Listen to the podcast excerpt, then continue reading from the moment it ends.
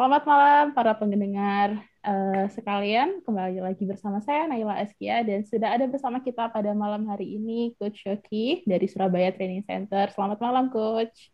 Oke, selamat malam uh, Mbak Nay. Assalamualaikum warahmatullahi wabarakatuh. Waalaikumsalam warahmatullahi wabarakatuh. Salam sehat. Salam sehat. Semoga kita selalu dalam keadaan sehat dan bugar ya Coach supaya bisa terus mendengarkan uh, podcast dari Surabaya Training Center. Nah, pada malam hari ini kita akan membahas tadi sih kata Coach Shoki bocorannya seru nih topik hari ini. Topik hari ini kita akan membahas mengenai uh, sifat-sifat pemimpin seperti itu. Kira-kira mungkin bisa uh, dijelaskan sedikit coach kepada uh, para pendengar apa aja sih sifat-sifat yang uh, sebaiknya atau seidealnya itu dimiliki oleh seorang pemimpin. Silakan ke Coki. Oke, selamat malam. Assalamualaikum warahmatullahi wabarakatuh. Pada uh, pendengar dan uh, pemirsa yang setia, uh, selamat berjumpa kembali dengan saya, uh, Coach Shoki dari Surabaya Training Center. Yang mungkin lama ya kita tidak bertemu atau online mungkin lebih dari dua minggu ya. Iya, coach. Ya, karena saya uh, sibuk, jadi makanya uh, apa namanya, saya tetap bersyukur uh, karena saya dalam keadaan sehat dan bisa menemui anda kembali. Uh, tapi pada malam hari ini tadi setelah uh, disampaikan oleh Mbak Nay uh, terkait dengan sifat-sifat pemimpin, ya tentu kalau memang nanti kita tidak punya waktu yang cukup untuk membahas tuntas terkait dengan sifat-sifat pemimpin, eh, maka akan kita lanjutkan di episode berikutnya, Mbak Naya. Siap, Coach. Supaya ya. makin penasaran para pendengar. Oke, okay, uh, eh, baiklah para pendengar dan uh, pemirsa. Uh, saya teringat dengan satu filosofi uh, kepemimpinan di dalam apa namanya uh, yang sudah kita kenal familiar sekali. Yaitu uh, ing arso sung tulodo ing madyo bangun karso tutwuri handayani. Uh, saya akan fokus kepada uh, satu filosofi yaitu ing arso sung tulodo. Uh, pemimpin harus bisa memberikan contoh pemimpin harus bisa memberikan uh, apa namanya uh, panutan kepada anak buahnya, kepada timnya. Ya, terutama sekali uh, yang akan dicontoh oleh anak buah di timnya itu terkait dengan sifat-sifat, terkait dengan uh, perilaku, terkait dengan watak ya. Nah, fokus pada malam hari ini adalah pembahasan adalah sifat-sifat uh, pemimpin. Bagaimana sifat-sifat pemimpin yang ideal? Uh, baiklah, saya akan mengambil satu referensi yaitu dari buku Dr. Kartini Kartono yang berjudul Pemimpin dan Kepemimpinan. Jadi beliau menukil atau mengutip uh, buku The Principles of Management dari George R. Terry. Hmm. Jadi ada 10 Mbak Nay dan ya. uh, dan ada 10 sifat-sifat pemimpin. Oleh karena itu dengan keterbatasan waktu yang kita miliki pada malam hari ini kita akan uh, bahas uh, lima fokus. Hmm. Ya. Jadi kalau penasaran lima selanjutnya bisa dengarkan podcast kita episode selanjutnya berarti coach. Ya, ya, oke. Okay. Oke. Okay. Oke, okay. yang yang pertama sama lagi yang pertama seorang pemimpin itu harus mempunyai kekuatan harus mempunyai kekuatan. Nah, kekuatan itu sendiri meliputi dua hal. Pertama adalah kekuatan uh, jasmania dan kekuatan ruhania. Seorang pemimpin yang mempunyai kekuatan jasmania, mengapa itu harus kuat? Dalam kondisi yang saat ini yang tidak menentu dalam kondisi organisasi atau perusahaan yang uh, apa namanya menghadapi tantangan rintangan yang tidak semakin mudah tetapi semakin sulit, semakin ketat ya. Oleh karena itu butuh satu kekuatan jasmania. Seorang pemimpin tidak pernah berpikir tentang uh, apa namanya waktu yang harus dibutuhkan untuk menyelesaikan sebuah masalah. Tetapi fokus kepada bagaimana menyelesaikan sebuah masalah yang ada di dalam internal organisasinya. Nah, kalau seorang pemimpin hitung-hitungan waktu, aku mulai bekerja jam 8, pulang jam 4. Tepat waktu itu bukan masuk kategori sifat seorang pemimpin karena dia masih memperhitungkan waktu. Seorang pemimpin dia bisa bekerja lebih daripada itu, lebih lama daripada itu. Oleh karena itu tuntutan kekuatan secara jasmania itu sangat menjadi krusial bagi seorang pemimpin. Nah, selain itu seorang pemimpin juga mempunyai sifat harus mempunyai sifat kekuatan rohania. Secara rohania, secara kejiwaan seorang pemimpin itu eh, wajib wajib mempunyai satu kekuatan Nah, kekuatan rohania, keyakinan eh, terhadap sebuah nilai kebenaran itu harus dipegang benar oleh seorang pemimpin. Dia harus yakin kepada ilahi, yakin kepada Tuhannya, yakin kepada Allah Subhanahu wa taala bahwa dalam kesulitan apa pun dia harus yakin bahwa akan ada kemudahan, bahwa akan ada jalan bagi dirinya, bagi timnya, bagi organisasinya. Oleh karena itu butuh satu kekuatan. Jadi seorang pemimpin juga tidak apa namanya tidak pernah mengenal apa itu putus asa. Apa itu putus harapan? Ini adalah kekuatan rohani yang dibutuhkan oleh seorang pemimpin dalam kondisi dan situasi apa pun. Yang kedua adalah stabilitas emosi. Nah, apa stabilitas emosi itu seorang pemimpin tidak boleh karena hanya masalah sepele kemudian mudah marah, mudah tersulut amarahnya. Karena apa? Karena kalau seorang pemimpin yang tersulut mudah marahnya, maka secara logika dia tidak bisa berpikir secara jernih. Ya, dia akan akan meledak-ledak emosinya, dia mudah tersinggung, apa namanya terhadap satu eh, apa namanya perilaku dari anak buahnya, perkataan dari anak buahnya padahal perkataan dari anak buahnya itu tidak terlalu penting. Tapi karena dia seorang pemimpin yang baper ya kan eh, memiliki stabilitas ekonomi eh, stabilitas emosi yang yang labil. Nah, ini tidak boleh terjadi, tidak boleh ada sifat yang harus tidak dimiliki oleh seorang eh, pemimpin seorang pemimpin dalam hal uh, stabilitas uh, emosi ini itu juga harus bisa memaafkan terhadap hal-hal yang tidak apa tidak signifikan, hal yang sepele. Dia harus bisa memaafkan itu.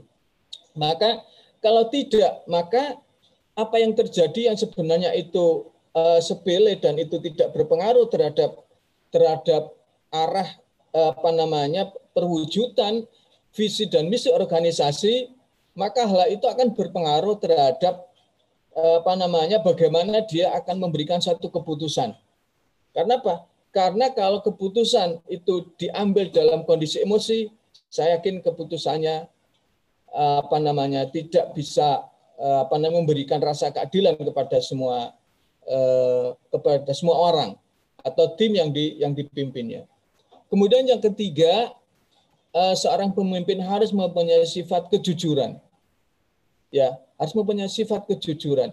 Dia harus bisa menepati apa yang dikatakan, menepati janjinya, tidak boleh munafik. Oleh karena itu seorang pemimpin itu harus mempunyai integritas yang tinggi. Kalau sekarang itu dibutuhkan namanya kadang-kadang Eh, apa namanya pemimpin tender atau apa namanya seorang pemimpin dalam satu uh, divisi itu harus mempunyai namanya fakta integritas. Nah, kita harus memahami apa itu integritas. Integritas itu terdiri daripada tiga unsur. Yang pertama adalah keyakinan, yang kedua adalah kata-kata atau perkataan yang diucapkan, kemudian yang ketiga adalah tindakan. Maka antara keyakinan antara perkataan dan tindakan itu harus sejalan, tidak boleh ada uh, yang bertentangan. Apa yang dia yakini terhadap satu kebenaran itu kemudian dia ucapkan dan itu dia harus bisa mewujudkan dalam tindakan.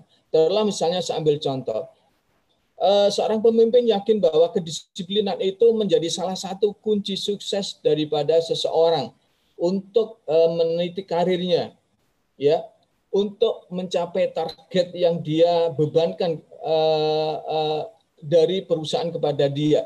Maka disiplin yang sudah diyakini seperti itu maka harus diwujudkan di dalam perbuatan, harus diwujudkan dalam tindakan. Maka seorang pemimpin itu juga harus memiliki sifat itu. Tidak boleh eh kamu harus disiplin, eh kamu harus tepat waktu, tapi seorang pemimpin tidak tidak bisa memberikan contoh bagaimana dia apa namanya uh, uh, tepat waktu, bagaimana dia menyelesaikan uh, tugasnya tepat waktu. Nah, seorang pemimpin dalam dalam sifat kejujurannya, dia juga harus mampu memberikan rasa keadilan kepada uh, apa namanya semua orang, walaupun itu sulit untuk diwujudkan. diwujudkan karena kebijakan yang diambil seorang pemimpin itu tidak mungkin bisa memuaskan semua orang. Saya yakin itu tidak bisa memuaskan semua orang. Pasti ada satu dua orang yang tidak puas atas kebijakan yang diambil oleh seorang pemimpin. Tapi apa pun itu, ya harus jujur, ya harus diambil sesuai dengan apa yang diyakini, harus Eh, pengucapannya harus benar, tidak boleh bertentangan dengan apa yang menjadi tindakannya. Kemudian yang empat, itu adalah objektif. Seorang pemimpin harus mempunyai objektif. Apa yang menjadi pertimbangan, apa ya dari dalam keputusannya itu berasal dari hati nurani yang bersih, tidak boleh dikotorin. Ya, tidak bersifat subjektif. Artinya apa subjektif itu? Apa yang diputuskan itu berdasarkan prasangka pribadinya sendiri, berdasarkan prasangka diri sendiri. Itu namanya subjektif. Sehingga apa? Di dalam penilaian kinerja, maka nanti kalau tidak objektif, maka sifat pemimpin akan akan apa muncul like dislike akan muncul ini ini oh itu orang tak suka ini orang tidak tidak saya sukai tidak berdasarkan kepada kinerja tidak berdasarkan pada fakta yang ada di lapangan maka tidak bisa apa namanya eh, eh, tidak bisa objektif ya. Kemudian dalam katanya dengan objektif maka seluruh eh, yang menjadi pertimbangannya juga, juga harus bersifat rasional ya bersifat rasional sesuai dengan fakta dan bisa dipertanggungjawabkan. Kemudian yang kelima, seorang pemimpin harus mempunyai pengetahuan tentang human relationship. Nah, apa yang terkait dengan human relationship, maka seorang pemimpin wajib mempunyai pengetahuan tentang watak, tentang pribadi, tentang uh, apa namanya uh, kemampuan yang dimiliki oleh anak buah, potensi yang dimiliki oleh anak buah. Sehingga apa? Dengan memahami potensi yang ada, maka seorang pemimpin tidak mungkin membebani pekerjaan tugas-tugas yang itu di luar kemampuan daripada anak buah. Jadi kalau ada anak buah, ada tim itu yang tidak sukses, maka pertanyaannya ada dua. Apakah beban atau tugas itu melampaui batas potensi yang dimiliki oleh anak buahnya, ataukah memang ya anak buahnya yang tidak mampu mewujudkan atau tidak mampu melakukan tugas-tugas yang dibebankan oleh seorang pemimpin. Nah itu lima hal, lima sifat yang dimiliki oleh pemimpin yang bisa saya sampaikan pada malam hari ini. Nah, yang selebihnya bisa kita lanjutkan di episode berikutnya. Wah, itu Mbak Nay. Uraian singkat ya. Mudah-mudahan uh, pendengar dan uh, apa namanya pemirsa bisa mengambil uh, apa namanya manfaat uh, mana sifat mana yang memang itu dia harus miliki dan diterapkan dalam uh, dalam organisasinya. Wah, menarik sekali nih bahasan kita pada malam hari ini. Jadi saya sendiri jadi nggak sabar nih, Coach, untuk episode selanjutnya dan menyimak lima sifat lainnya. Ya. Uh, apakah para pendengar juga tidak sabar? Kalau dari eh. sisi pengalamannya Mbak Nay, kira-kira uh, ada yang hal yang mungkin perlu didiskusikan? Mungkin uh, waktunya masih ada. Oke, okay, kalau saya mungkin karena pengalaman saya belum sampai ke ini ya coach pemimpin dalam suatu organisasi besar atau yeah. perusahaan seperti itu ya mungkin Ya. Uh, dulu ketika kuliah uh, sekedar jadi apa kepala-kepala departemen di BEM seperti itu. Memang uh. kalau dipikir-pikir uh, betul juga sih gitu. Ketika kita jadi uh, pemimpin memang dituntut untuk tahan banting luar dalam gitu. Kayak maksudnya yeah, yeah, boleh gampang sakit gitu kayak mau bega mau besok ada acara nih kita harus uh, begadang gitu ya udah besoknya juga harus tetap seger gitu ya memang itu itu risiko yang harus uh, harus diambil oleh seorang pemimpin oleh karena iya. itu secara secara jasmani ya walaupun dia harus berkorban secara ya kalau bahasa bahasanya anak-anak itu berdarah-darah gitu. Berdarah. tapi ya tapi uh, dia member, untuk memberikan semangat kepada uh, kepada timnya dia harus tetap tampil kan dia harus tetap iya, ada di situ. Ya. Iya, jadi iya. walaupun mungkin dalam kondisi apa namanya agak sedikit sakit tapi itu tidak ditunjukkan oleh dirinya. Iya jangan ya, kan? sampai uh, rekan-rekannya tahu gitu. Ya nanti malah ya. ada down semua gitu betul betul jadi jiwanya uh, juga tidak boleh rapuh gitu ya. jiwanya tidak boleh rapuh hanya karena satu masalah kecil kemudian dia uh, uh, patah semangat atau dia justru malah kalau bahasa bahasa apa namanya uh, sekarang itu kendor gitu ya. Kendor, iya. Nah, kendor, kendor itu. Iya, Semangatnya jadi kendor itu. Salah satu tanggung jawab kita sebagai pemimpin itu juga uh, pernah kita bahas juga dalam episode hmm. sebelumnya hmm. harus bisa memberi semangat kepada tim gitu. Kalau misal yeah. kita sendiri kelihatannya down gitu kayak oh nanti gimana staff-staffnya kayak gitu. Tadi ya, saya betul. Kayak, saya kira benar, betul, betul gitu, sekali, gitu. sepakat sekali itu.